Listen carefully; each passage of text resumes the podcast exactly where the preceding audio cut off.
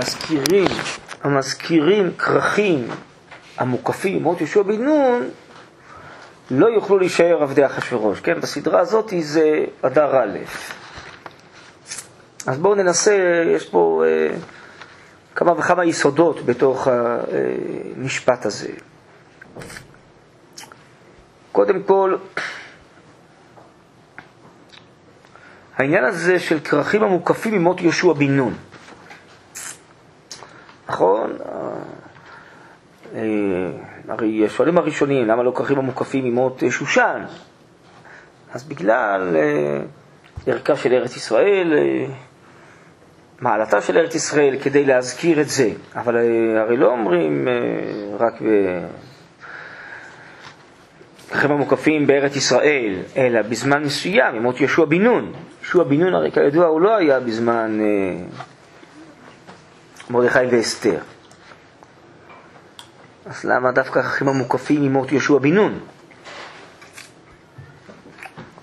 אפשר היה להגיד מוקפים בארץ ישראל בזמן אחר, לא?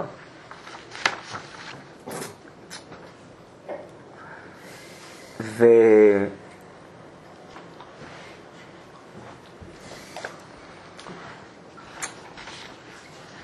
העניין הזה של הכרכים המוקפים לעומת העיירות הפרוזות, הפרזות, אז בואו נתבונן רגע אחד באישיות הזאת של יהושע בן נון. אז אה, הוא ודאי שייך לארץ ישראל, הוא כובש ארץ ישראל, הוא מחלק אותה, כל הכניסה של עם ישראל לארץ ישראל, זה בזכות ועל ידי אה, יהושע בן נון.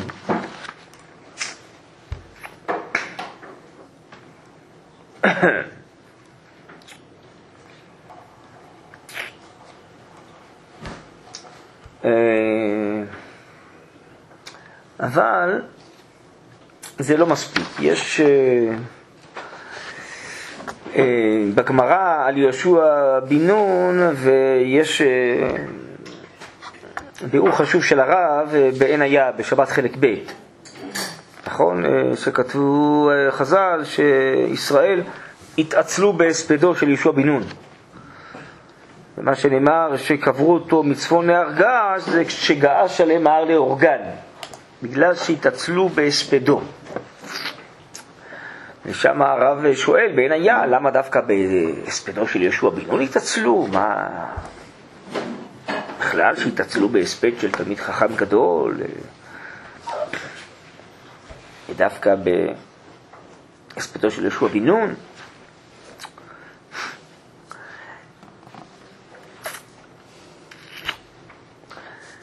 אז הרב בעצם מבאר שמה שיהושע בן נון הוא דמות שקשה להספיד.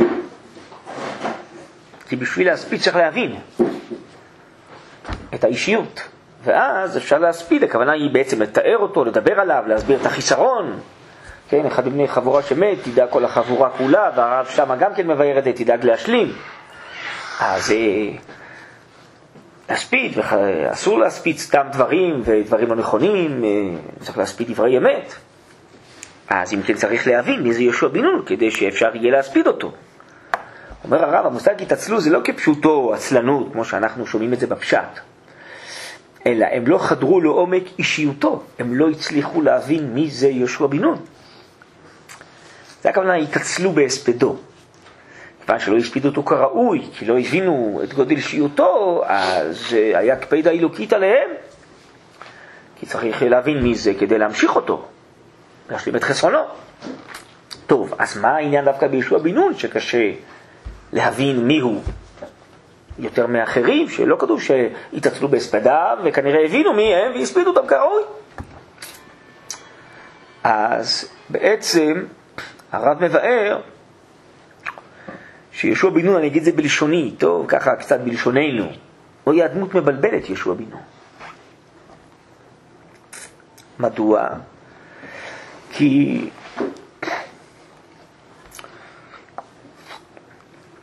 מצד אחד הוא אה, מסדר את הספסלים, חז"ל אומרים, בבית המדרש של אה, משה רבינו, והוא נער לא ימיש מתוך האוהל, הוא עלה של תורה. הוא תלמידו ומשמשו של משה רבינו, ואתם יודעים, שימוש חכמים, הרב אומר, זה גדול לשמושה יותר מלימודה, זה לא כפשוטו רק לראות איך הרב מקיים את הדברים, אלא זה להגיע להכרות הפנימיות של עומק אה, נפש הרב, להתאחד עם ההכרות הפנימיות שלא יכולות להימסר במילים בכלל, להגיע לעומק התובנות הפנימיות. ופני אה, יהושע כפני חמה, אה, פני משה כפני חמה, פני יהושע כפני לבנה. והמדרגה של הדור ושל יהושע היא מדרגה עצומה. כתוב במקום אחר מסכת שבת, בפרק 11, שבאו דרדקי, שהם דיברו שם על סוד האותיות, והם אמרו דברים שלא שמעתם אוזן ממות יהושע בן נון. כלומר, הם גילו שם סודות של האותיות, הסבירו כל אות, למה כותבים אותה, ב', ב' י"ת, ג', ג' מ"ל וכן הלאה. אז הם גילו סודות שלא נשמעו בעולם ממות יהושע בן נון, כי במות יהושע בן נון נתגלו סודות עליונים. כן? אז זו תקופה עליונה, ויהושע בן נון הוא התלמיד חכם, הוא, כן, ראש התלמידי חכמים וראש העיירה האלוקית באותה תקופה. משה קיבל תורה מסיני ומסרה ליהושע, ככה משנה באבות אומרת. התורה עוברת דרכו, הוא מסרה לזקנים, זקנים נביאים, נכון? זה עובר דרך יהושע.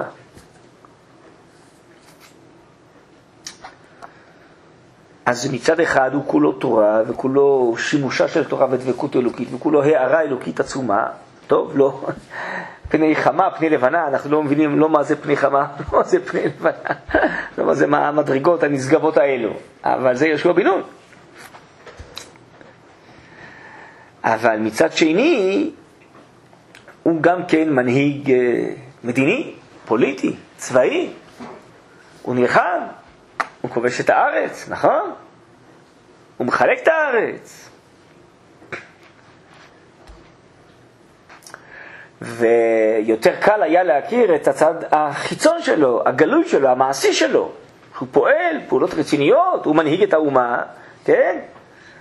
והשם אומר לו חזק ואמץ, ואתה תנחילנה אותם, בתחילת ספר יהושע, כל החזון וכל השפע הרוחני, הכל יופיע דרכך עכשיו בארץ ישראל, האומה עוברת מתקופה נשיאית לתקופה טבעית, הוא מנהל את המלחמות, הוא מעביר את עם ישראל את התקופות האלה, כובש את הארץ, מחלק אותה, זה כוח עצום, דמות אדירה, מעשית גם כן, אה, דמות אה, של מנהיגות אדירה. ולכן כשהספידו, אז הספידו יותר את הצד הגלוי, שהיה קל יותר לראות. ולא הספידו את הצד הפנימי, הנשמתי, הרוחני, האלוקי, של תורתו, של הערתו, של שימושו, של דבקותו. טוב, אז לכאורה אפשר היה להבין, לא הספידו אותו קרוב, כלומר הספידו צד אחד ולא שני את הצד הגלוי ולא את הצד הסמוי. אבל הרב אומר שם יותר מזה, לא. בגלל זה גם את הצד הגלוי לא הספידו טוב. למה? כי אם לא מבינים מה המבוע הפנימי של הצד הגלוי, מאיפה מקור העוצמה האדירה שלו, המעשית, אז גם לא מבינים את הצד הגלוי. זה לא סתם איזה גיבור מלחמה, איזה איש צבא, איזה... זה בעצם ההוצאה לפועל של מלכות ישראל, של כל קדושת ישראל, של כל קדושת התורה, שמופיעה במלכות אדירה, עוצמתית, עם צבא, עם הנהגה, אבל המקור הוא התורה והקדושה והדבקות האלוקית.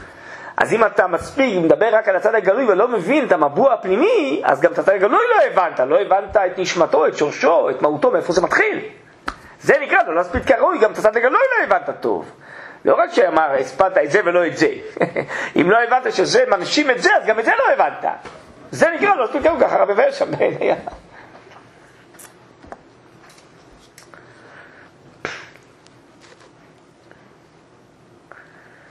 פה, שנייה, אני עוצר רגע בעניין, אני אראה לכם משהו בהערת סוגריים.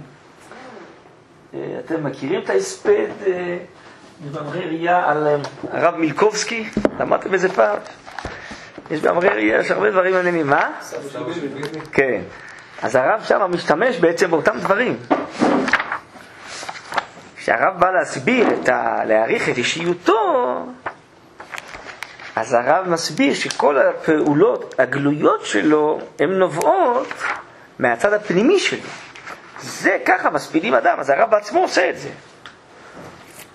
אה, זה?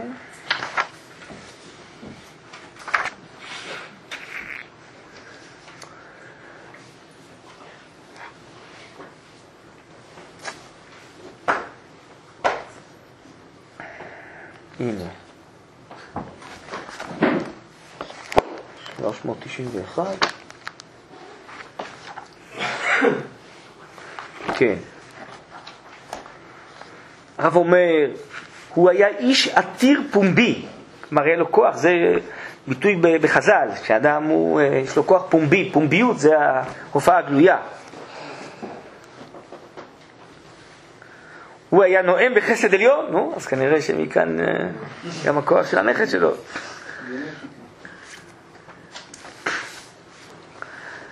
אה, היה בעל אגדה במובן הרחב, אבל ינק הרבה בנשרת החיים של ההלכה, של עמקי ההלכה, שלמד בשקידה ובכישרון מנעוריו, כן, כמו ישוע בן נון. הוא היה נואם, דברן, קסם בפיו ובשפתיו. אבל לא היה מלומד בחוכמתה של הרטוריקה, ולא עשה בכוח דיבורות תחבולות של צעצועים להדהים את השומעים. נאומו היה שוטף מתוך נשמתו. הנשמה שלו הייתה שוטפת. תוך עמקי הנפש הייתה שמחה באין גבול על כל חזון שנראה בו משום הערת הישועה והגאולה לעם ולארץ. עכשיו תקשיבו טוב, יותר ממה שהיה יקר לנו הרב מילקובסי הנגלה בדיבורו, בנאומיו ובמפעלו, היה יקר לנו במצפונו, בהריגת רוחו אל הקודש, אל הטוב ואל הנשגב בישראל ובאדם. ואדם משפיע יותר מהצד הגלוי שלו על ידי הצד הפנימי שלו. וגם הצד הפנימי הוא, כפי שהזכרתי קודם, הוא מעורר את כל הצד הגלוי.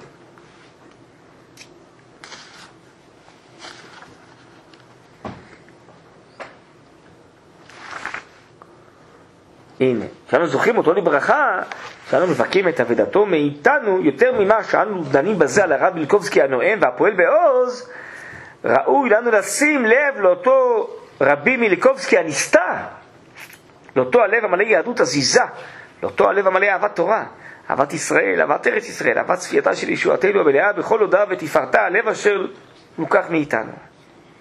אתם רואים? אז ככה הרב מספיד. זה נקרא לא להתעצל בהספד. זה להתבונן על המהות הפנימית שהיא המניעה את כל מה שרואים בחוץ אחרי זה, כן? אז כאן, קודם כל אנחנו בפורים, כן? מונעים מתוך דמותו של יהושע בן נון, צריך לשים לב לזה, זה לא מקרה כל העניין הזה. כן? כן? אז יהושע בן נון זה בעצם אה, ההופעת אה, כוחה של האומה הגלוי. הנובע בעצם מהכוח הנסתר. וגם בעצם אה, פורים זה איזו הצלה גלויה, נכון? הרי הכל זה מהלך מדיני, פוליטי, שהתהפך, ו... זה דברים מעשיים, אבל הכל נובע בעצם מסגולתם של ישראל הנצחית, שנצח ישראל לא ישקר ולא ינחם. זה נובע, כן, מקדושת ישראל הפנימית הנצחית שצריכה להישאר בעולם, וכל כלי יוצר עלייך לא יצלח, וכל לשון תוקעים אותך למשפט תרשי, כן? אז הפנימיות מתפרצת החוצה. נכנס יין, יצא סוד, וזה סגולת היום, הרב אומר, שהסודות הפנימיים התגלו, ורבי מילקובסקי הנסתר. אז פורים זה הופעה כזאת שהנסתר מופיע כמו בישועת ישראל, זה גאולה לשעה, לא? אחרי זה הכת עבדי אחיו מראש, נשארנו, אבל זה לא רק אפילו מעבדות לחירות ובפסח, זהו, ישועה זה שהפנימיות מתפרצת החוצה, מופיעה, נושעת. אז בפסח זה עוד רק מעבדות לחירות, פה זה ממוות לחיים, זה תחיית המתים, זו ההופעה הכי פנימית על נצח ישראל, הוא נצחי. על הקבר אומרים שהשם יסיר חרפת עמו ישראל. למה? כי עדיין הנצח לא מופיע. והפרטים לא מוארים מאור הנצח, ולכן הם לא ממשיכים לנצח. תחיית המתים זה הופעת הנצח, תופיע. זה מה שמופיע בפורים. הופעת תחיית המתים, הופעת הנצח, נכון? זה נקרא ממוות לחיים. זו מדרגה מאוד מאוד עליונה, זה הארת אור תחיית המתים אה, בפורים.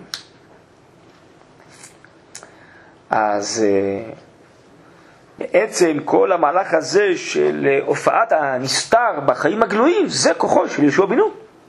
לקחת את כל העוצמות האדירות, האלוקיות, הרוחניות, ובגבורה עצומה להופיע את זה בחיים, בחיי מלכות, בחיי עם, כן, ב... אבל הכל זה הפנימיות. אז קודם כל פורים זה שייך לכוחו של יהושע בן נון.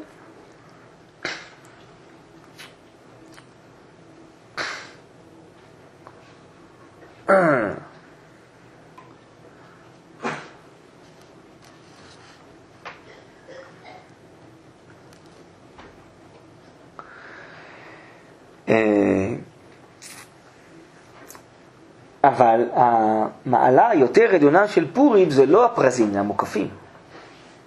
זה שושן פורים, זה ט"ו, נכון? ט"ו זה האמצע של החודשים, כמו כל החגים שהם בט"ו ובאמצע. הכוח המיוחד של פורים זה של המוקפים. למה? כי המוקפים, זה שייך לסוד הפנימי, לפנימיות.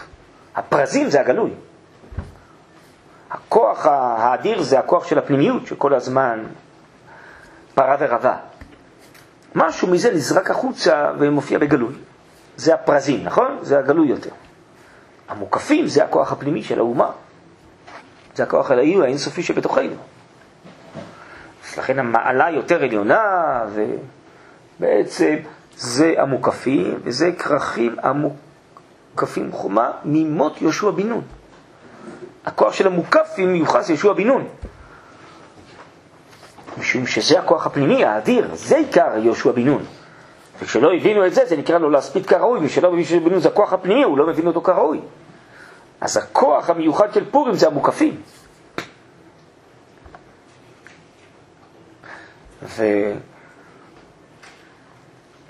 וממילא ייחסו את הכרכים המוקפים ליהושע בן נון, כן? ושם נוהגים בט"ו, שם בעצם זה המרכז העליון של פורים.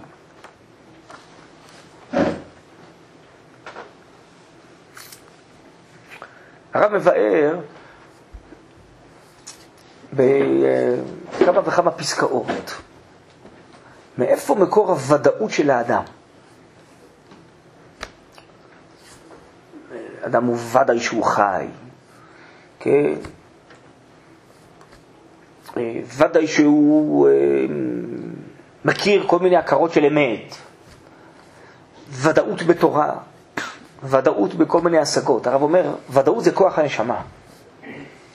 הוודאי שמו כן תהילתו. כשהנשמה מופיעה במילואה, יש ודאות. כשמתרחקים מהפנימיות של הנשמה, אז שמה עלולות להיות הרבה מאוד ספקות. לכן הרב מבאר באגרות שתלמוד בבלי הרבה יותר אה, מסובך ומסופק ומביא המון צדדים של תלמוד ירושלמי, ששם בקלות הוודאות יוצאת מתוך הנשמה והכרה בהירה מה האמת ומה ההסבר הנכון של ההלכה. לכן זה מופיע בצורת עם משניות והלכות מאוד קצר בירושלמי, אותה בבלי. כי כשמתרחקים מהעיירה הפנימית, אז יש יותר ספקות.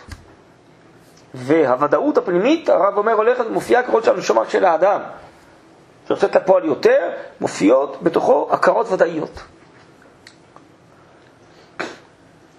ככה הרב מבאר בפסקה בקבצים, שהנביאים שזכו לנבואה לרוח הקודש, הם זכו להכרות ודאיות ועוצמתיות אדירות.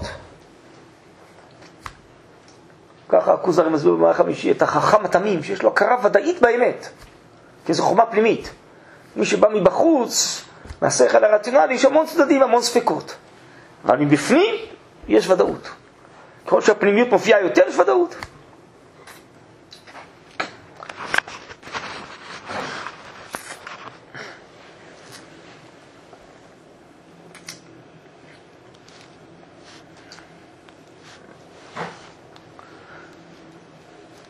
פעם את רב חיים מוולוז'ין, מה ההבדל בינו לבין הגאון מווילנה? הוא התחיל לצחוק, הוא אמר בכלל, מה, מה, מה בכלל ההשוואה בכלל? אין בכלל מה להשוות, הוא אומר. אצלי, שואלים אותי הלכה, אני עובר על כל השאר לפני שאני עונה. זה כתוב. כל השאר עובר לפני שהוא עונה. לראות האם מה שאני אומר זה נכון, אם יש לו סתירה מאיזה מקום.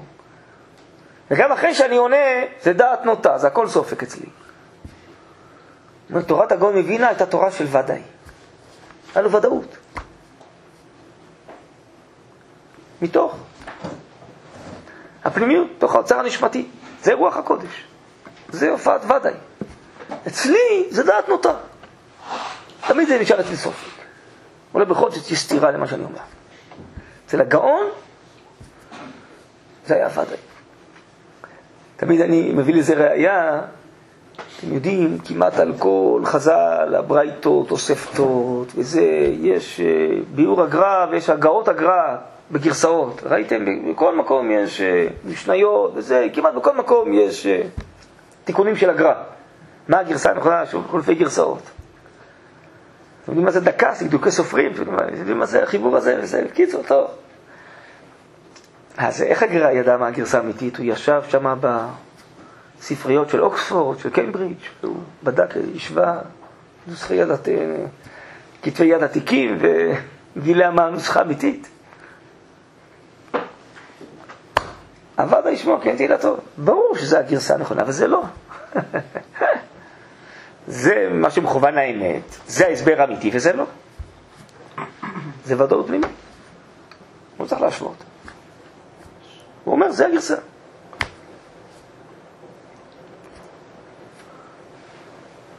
המערי בסן שואל את uh, תלמידו, הרמח"ל, תגיד לי, מאיפה אתה יודע את כל מה שאתה מלמד, כל מה שאתה כותב, כל הספרים שלך?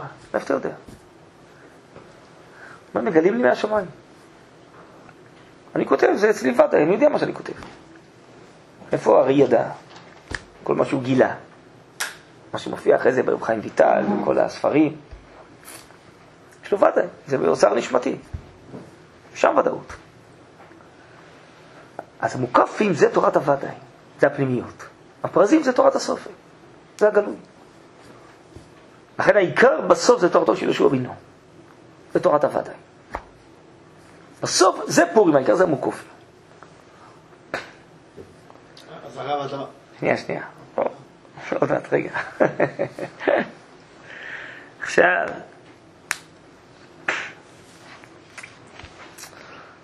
אומר הרב, אני פה הולך מסוף המשפט הראשון לתחילתו. התחלתי ביהושע בן נון. אחרי זה עברתי לכרכים המוקפים מאוד יהושע בן נון, נכון? עכשיו, המזכירים, כרכים המוקפים. המזכירים, הכוונה היא שהם משתייכים לזה.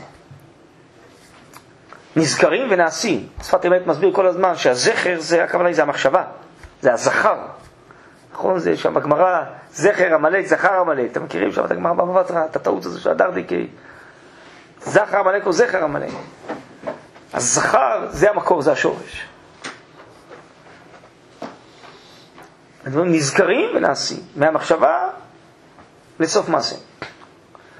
אז המזכירים, מי ששייך ומזכיר, הוא מתקלל בוודאות הזאת של הכרכים המוקפים עם מות יהושע בן. הוא שייך לבהירות הנשמתית הזאת של הוודאי. זה נקרא המזכירים ככה יהושע בן נון. וזה בעצם, למה שאנחנו, לזה אנחנו רוצים להיכנס בפורים. להכרה הנשמתית הוודאית הזאת. להתקלל בה, לחשוף אותה, להתמלא ממנה, להיות מוארים ממנה. זה נקרא המזכירים לכם המוקפים יהושע בן להיות שייך להזכרה הזאת. אז מי שבאמת מזכיר את זה ומשתייך לזה, הוא לא יוכל להישאר עבדי אחשורוש. למרות שבאופן פיזי עקדתי עבדי אחשורוש ענן. אבל כל הדורות שאנחנו עושים את פורים, אנחנו מבחינה נשמתית, הווייתית, יכולים לצאת לחירות. כי בפנימיות, בוודאות הזאת, שם זה החופש, החירות, האמת.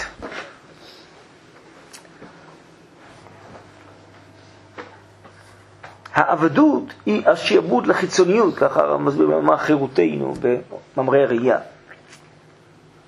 כן? אדם חירותי זה אדם שנאמן לפנימיות שלו, חי על פיה. לא מעניין אותו בכלל מה קורה בחוץ, מה אחרים חושבים, איך אחרים מגיבים על זה, בכלל לא מעניין אותו. הוא חי את האמת הפנימית שלו, הוא אדם חירותי. הוא נאמן לעצמו, לעצמיותו.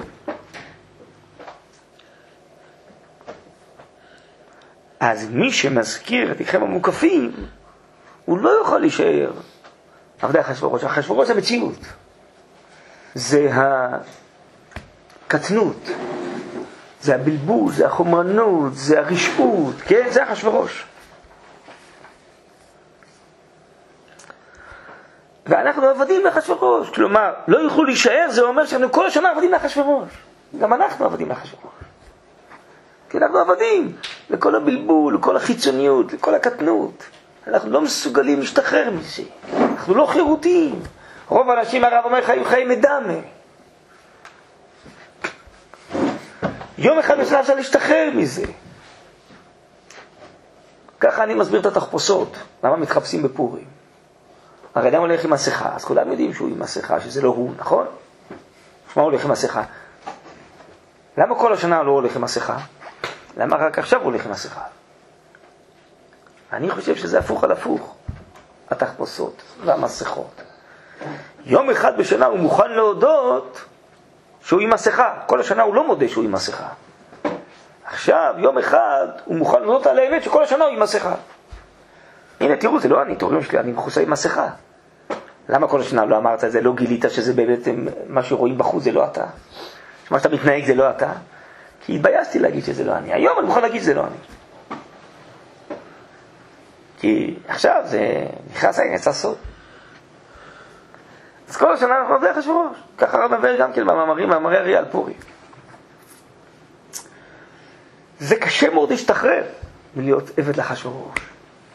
מלהיות היום עבד לסקרים, עבד לתקשורת, עבד לפרסומות, כן? עבד לקטנות, לחולשות, לפרטיות. מאוד קשה, לדמיון, מאוד קשה. להיות ודאים, חירותיים, אמיתיים, גיבורים, מאוד קשה. זה לא פשוט בכלל. זה עבודה עצומה הדבר הזה. זה לא מספיק רק ללמוד תורה. צריך שהתורה תמלא אותי, תאיר בתוכי, תפרוץ מתוכי. להיות אדם גיבור, חירותי, מאמין, מלא אור, מלא שמחה, מלא גבורה, לא משועבד. אדם חופשי. אדם חופשי בארצו. זה לא פשוט בכלל. אז מי שמזכיר את כרכים המוקפים, מודי בן נון, הוא לא יוכל להישאר עבדי אחשוורוש. כן? כי הוא מגלה את עצמו, את עצמיותו. לא יכול להישאר עבד לקטנות, לחולשות. אז זה פורים נוצר כדי להשתחרר, כדי לגלות הווייתנו, לצאת לחירות. וזה יכול לפעול אחרי זה כל השנה. אחרי צריך להזכיר את רכיב המוקפים, כדי להשתייך למהות הפנימית הזאת, ולא להישאר, לא להיות יותר עבדי אחשוורוש. לפחות ביום הזה, בעזרת השם, מתוך כך. אולי כל השנה. טוב, צריך לדבר על יהושע בן נון, אולי בפורים קצת. מה זה השם הזה, יהושע בן נון, זה גם זה שם מוזר, לא? טוב, יש הרבה דברים פה לדבר, רק אה, קודם כל, עצם העיקרון הכללי פה נראה לי שזה חשוב להבין. מה רצית לשאול? שאלה קטנה, כאילו, על מה שאמרת על התלמודים. על ה? התלמוד הירושלמי וה... אה, כן, כן. אם ירושלמי כאילו הוא הוודאי, אז למה לא פוסקים כמוהו בכלל? אנחנו עוד לא שם, הלוואי. אנחנו עוד לא שם. הרמב"ם הוא שם. אז אומר המגיד משנה, הרב הזה דרכו לפסוד לפי הירושלמי. יש מחלוקת בהר ירושלמי, הרמב"ם שם. תראה, הרמב"ם יכול לפסוק נגד כל העולם, לא? כאילו יותר מחמיר. בזכות הרמב"ם יש המון שיעורים לכל ראשי הישיבות, יש מה להתפלפל, למה הרמב"ם פסק הפוך מכל הסוגיות ומכל הראשונים. הוא שם. זה הערה, הערה עליונה שקשה לנו לתפוס אותה בכלל, לכן כל כך הרבה קושיות על הרמב"ם. איך, איך, איך, איך יצא לך? זה הערה אחרת, זה הערה של עתיד לבוא. ככה הרמב"ם מבאר זה גם. בכל מקומות את הרמב"ם. זה הערה עליונה. כאילו יותר מחמיר כאילו? זה לא מצד להחמיר, זה מבט אחר, מפנימיות הנשמה. מבט שכלי, עליון. אחר. זה כמו... אה, נשיא מביא בהקדמה לשאילתות, יש הקדמה מאוד חשובה לשאילתות. פעם הייתי לומד עם החבר'ה את זה, אבל... אה, הקדמה ש... הקדמה לשאילתות הוא מבאר את אה, אופי לימוד התורה ואיך הוא השתנה בכל הדורות וזה. אז הוא מביא מדרש, המדרש אומר שתלמוד הבבלי זה משל לפלטרין גדול שמלא חפצים וחשוך.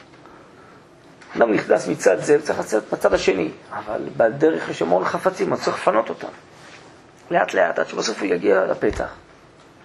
ואילו יש אפשרות אחרת, שהפלטרין הוא פשוט מואר. אז הוא מיד רואה את הקפנדריה, את הדרך הקצרה, והוא יוצא, לא צריך לגשש. כן, אומר הנציב, זה ההבדל בין תלמוד בבלי למשל. הוא מיד, דרך מפולש, רואה. אבל הבבלי הוא לא ככה, מחשיקים עוד שבעה נקימתי עולם. הוא צריך לגשש, לאט לאט, לאט לאט, בזהירות, צעד צעד. המון אבמינות, מסקנות, אבמינות, מסקנות, אבמינות, תוכי, תוכי. ברירת מחדל, עד שבסוף, לא זה, לא זה, לא זה, אלא זה. ודרך אגב, ככה מסביר רבנו בחיי, תראו, בהקדמה לחובות הלבבות. שהראשונים, היה להם הערה של רוח הקודש. אז שהיה בעדין לפניהם, מיד מה ההלכה, ממשיכים ללמוד הלאה גם בעניינים של חובות הלב, חובות המחשבה, לא רק חובות האיברים. מיד הם יבינו. אחרי שההערה הזאת נפסקה, צריך הרבה לעסוק בזה, כי הדברים לא בהירים. זה הספקות. הרב אומר חוץ לארץ, הכל אה, סופק, לא? מפרישים שחלות מספק, יומיים מסופק, שם הכל זה פשוט של סופק בחוץ לארץ. ארץ ישראל. לכן זה הערת ארץ ישראל, זה ערכה של ארץ ישראל, מה שהראשונים אומרים, יהושע בן נון. הערת ארץ ישראל, הערת ירושלים, הערת המוקופים, זה הערת הוואדה. זה לימוד ירושלים. וזה הערת הרמב"ם, הערת הגר"א. בואו אני אגיד לכם משהו. שאני שאלתי כמה וכמה גם תלמידי חכמים וזה, הם לא זוכרים את הדבר הזה. אבל אני משוכנע שאני שמעתי את זה מהרב ציודה. אמנם הגמרא אומרת, אה, מכירים את הגמרא, הגמרא אומרת, אין, הקטן לא יכול להעיד שבקטנותו היה כך וכך, נכון? מכירים את זה בסרט האחרון, מי שמע דף יומי וזה, אי אפשר, קטן לא יכול להעיד שזה קטן. מה אני אעשה? אבל, כבר הייתי גדול, אז לא הייתי קטן. אבל גדול בשנים, כשהגעתי למרכז הרב, עוד לפני זה כשהייתי אורח, אני חושב, אז שמעתי את זה. הייתי שומע שיעורים על עוד לפני שהגעתי למרכז. אני משוכנע שמעתי את זה, אבל אה, שמע, שאלתי אה, גם את הרב אלי, הם לא זוכרים את הדבר הזה. אני זוכר שהרב ציודה אמר שיש שלושה תלמידי חכמים, צריך לדבר עליהם בלי סוף. בלי סוף צריך לדבר עליהם, ככה הוא אמר. מי זה השלושה חכמים? שזה אחד המשך של השני. הרמב"ם, הגר"א ואבא ז"ל. עליהם צריך לדבר בלי סוף. זה הערת הוודאי. רמב"ם, הגר"א ואבא ז"ל. אני משוכנע ששמעתי את זה. יש לי ודאות, אתם רואים? ששמעתי את זה. הרב לא מחבר לשלושתם? רוח הקודש, מה מחבר? בסדר, אבל אתה רואה בסוף שיש משהו שסולל את הדרך להופעת התורה. וזה הרמב"ם הגר"א, וזה הרב קוק. זה העמוד המרכזי של הופעת התורה בסוף. והרב קוק הוא המשך בית המדרש של הגאון מווילנה, זה ברור לגמרי. הגאון מווילנה זה המשך בית המדרש של הרמב"ם, זה גם ברור לגמרי. מה אתם שואלים? שחזרו עכשיו לארץ, כאילו, איך שהגיעו, אז הגיע השלב או אפילו היום, לא יודע, שילמדו נגיד רמב"ם וירושלמי ופחות את התלמוד הבבלי? יכול להיות, אבל אנחנו עוד לא שם, או שיצרפו את שני התלמודים, זה רווח עצום, הוא מסביר את זה הנציב, זה, כל אחד זה רווח עצום. זה מהכללים, זה מהפרטים, גם הרב מבאר את זה, זה רווח, צריך את הכל ביחד, אבל יכול להיות שילמדו גם ירושלמי ויתמקדו בזה, כן, אבל אנחנו עוד רחוקים משם, לא, יש עוד הרבה מה לעשות. עוד לא התרוממנו לגובה, זה, אפשר לדמיין, לחלום, אבל אה, מי שירצה לקצר דרכים, הוא רק יעריך אותם, זה לא, זה לא עובד, הרצון הזה. יהיו בדרך רבים כאלה גדולים. התעסקו הרבה בירושלמי, הרב גורן זכר צדיק לברכה, כתב על זה הרבה. לא יודע, אמרו תמיד שיש לו חיבור על ירושלמי, לא יודע, לא ראיתי שיצא במשך כל השנים בינתיים. אמרו שהוא מחבר חיבור על ירושלמי, פירוש על הירושלמי. לא יודע, אתם רואים שגם התחילו לעשות בירושלמי, אתם רואים, התחילו להוציא ספרים, נכון, מטיבתא, לא יודע, איך קוראים לזה, שוטשטיין, לא יודע, התחילו להוציא, תראו, זה יצא, זה ילך ויתגבר, זה רק אנחנו, רק בהתחלה. תראו, זה ילך ויתגבר, ברור. אבל אה, צריך להיזהר מ... לדחוק את הקץ. צריך, הגאולה מתקדמת, גם הרוחנית, בשלבים. יופי. אבל זה הערה שהיא עוד אה, עליונה מאיתנו, אנחנו עוד לא במדרגה הזאת. צריך זהירות. כן? אבל זה ודאי הערת פורים. זה הערת ארץ ישראל, זה הערת יהושע בן נון, לכן לא אמרו מתקופות רממות שושן. אמרו יהושע בן נון זה הערת ארץ ישראל פורים. זה ההערה הזאת הוודאית. זה הוודאות של מרדכי. רצוי לרוב אחיו, לא כל המדרגה שלו. יש לו ודאות בתוך הנשמה שהוא צודק. קיטוני לדורות. חז"ל הגמרא אומרת במגילה, רוח הקודש הייתה להם. מביא הראיות, איך יודעים שהיה להם רוח הקודש? אבל בדף, איפה זה? דף ט'? לא זוכר. לא, לא דף ט', דף ו', ז'. מה מכה בראש היה להם רוח הקודש? אסתר רוח הקודש נאמר. אמר כמה דורות בגמרא. זה הערת רוח הקודש. למרדכי, לאסתר. כן? למרדכי יש לו ודאות שהוא עושה נכון. אבל זה מפחיד, לא? הוא מתגרה באמן, וזה, נגזרת גזירה. אה? זה כוח של ודאי, מאיפה הוא בטוח שהוא צודק? אה? מה אמרו, הוא מסכן את כולנו? לא, זה קיצוני, לא? על הערה של ודאי שהוא צודק. בסדר, רצוי לרוב אחד. בסוף נפסק בשמיים. קיימו וקיבלו, הגמרא אומרת, קיימו בשמיים שקיבלו למטה. הלכת מותו. המדרש רבה, יש מדרש רבה, ששואלים בשמיים שמה, שהתעוררות, ראה שיצאו מגזירה גזירה, אליהו מתעורר, רץ לאבות. זה דברים עמוקים שמה. רץ לישוע בינו, אה, רץ למשה רבינו. אז משה שואל אותו, יש אדם כשר בדור? יביא לי יכולתי שם עם מי לדבר בדור הזה? יש אחד, מרדכי שמו. ומרדכי ידע את כל אשר נעשה. איפה נעשה? בשמיים. מרדכי יודע מה שנעשה בשמיים. שמחכים שהוא יפעל. זה מה שנעשה, לא מה שנעשה בשמיים, המדרש אומר. אוקיי? אז הישועה מופיעה דרכו, יש לו ודאי, הוא יש לו ודאות של הנשמה, ודאות של העניונים, מה צריך לעשות? זה הערת הנשמה, זה הערת הוודאי. אסתר מפחדת, חוששת, הוא אומר לה, אם אה, לעצם זיקת המלכות, כוח המלכות זה להוציא לפועל את כל האמת, בשביל זה מה יש מלכות? מלכות זה, אין לה מצב שום דבר. עת כזאת זיקת למלכות. מה זה עת כזאת? בזאת יבוא ארון על קודש. כל התורה צריכה להופיע דרך המלכות. כי מה יש כוח המלכות? יש לו הערה ודאי, זה מה שצריך לעשות. אסתר, הוא מרמם את אסתר, אסתר מצטרפת אליו. כן, זה מרדכי הוא של הבושם הפנימי, ביסום מורדרו. יש לו כוח של העבדות הפנימית הזאת, זה הכוח של מרדכי. ושם הכוח העצום שלו. וזה מה שבסוף פועל לכל הדורות. לכן זה הערת ארץ ישראל, זה הערה הזאת היא העתידית, הוודאית. זה הערת פורים. זה הערת יהושע בן נון. טוב, בעזרת השם. יש סיבה למה זה נאמר על הדר א'? אה, אני באמת לא יודע. לא, אני לא יודע. לא יודע.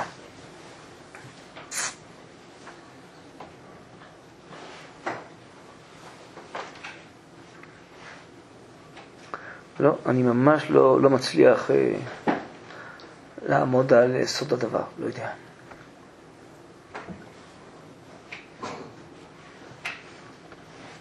לא יודע. אין לי הערה ודאית בזה. טוב. לא, כוח.